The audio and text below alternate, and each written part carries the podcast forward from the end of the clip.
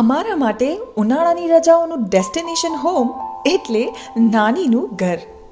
યાદ છે પેલી કાચી કેરી?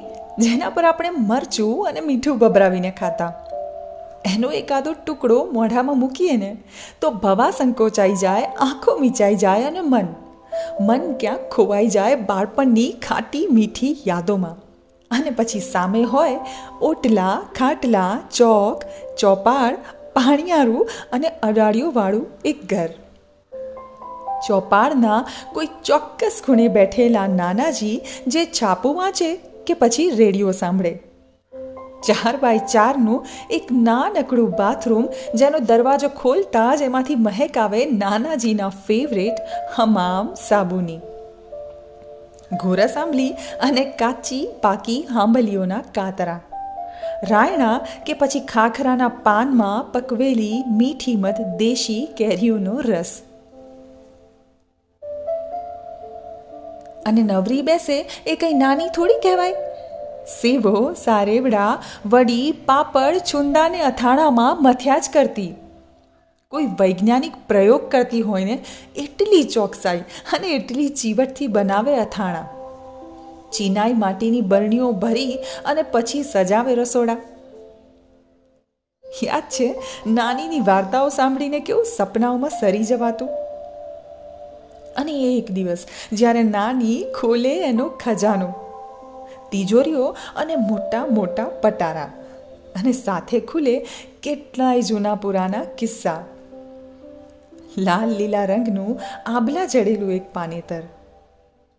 સેલા સાડીઓ મોર પોપટની ભાતના પટોળા, રેશમના રૂમાલ અને ચીરિયા મોતીના તોરણ, રૂપે મઢેલ સોગઠબાજી હાથ વણાટના પંખા.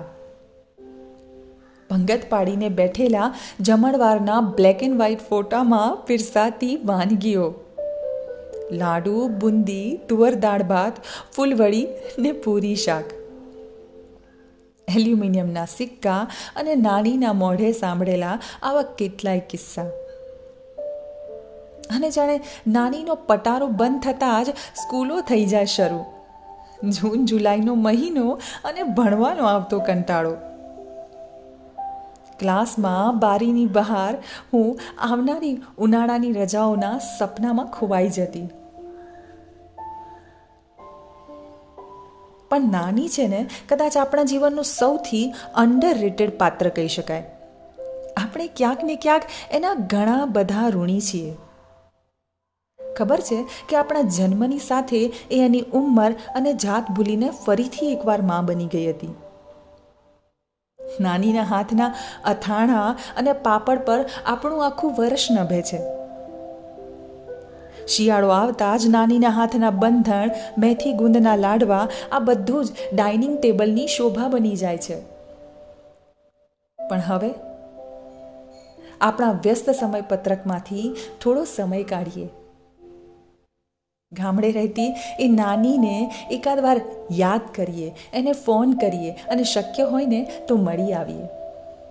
બાકી તો ચોકટું પહેરેલા મોઢે મલકાતી નાનીને જોવીને એ પણ એક લાહવો છે સાહેબ.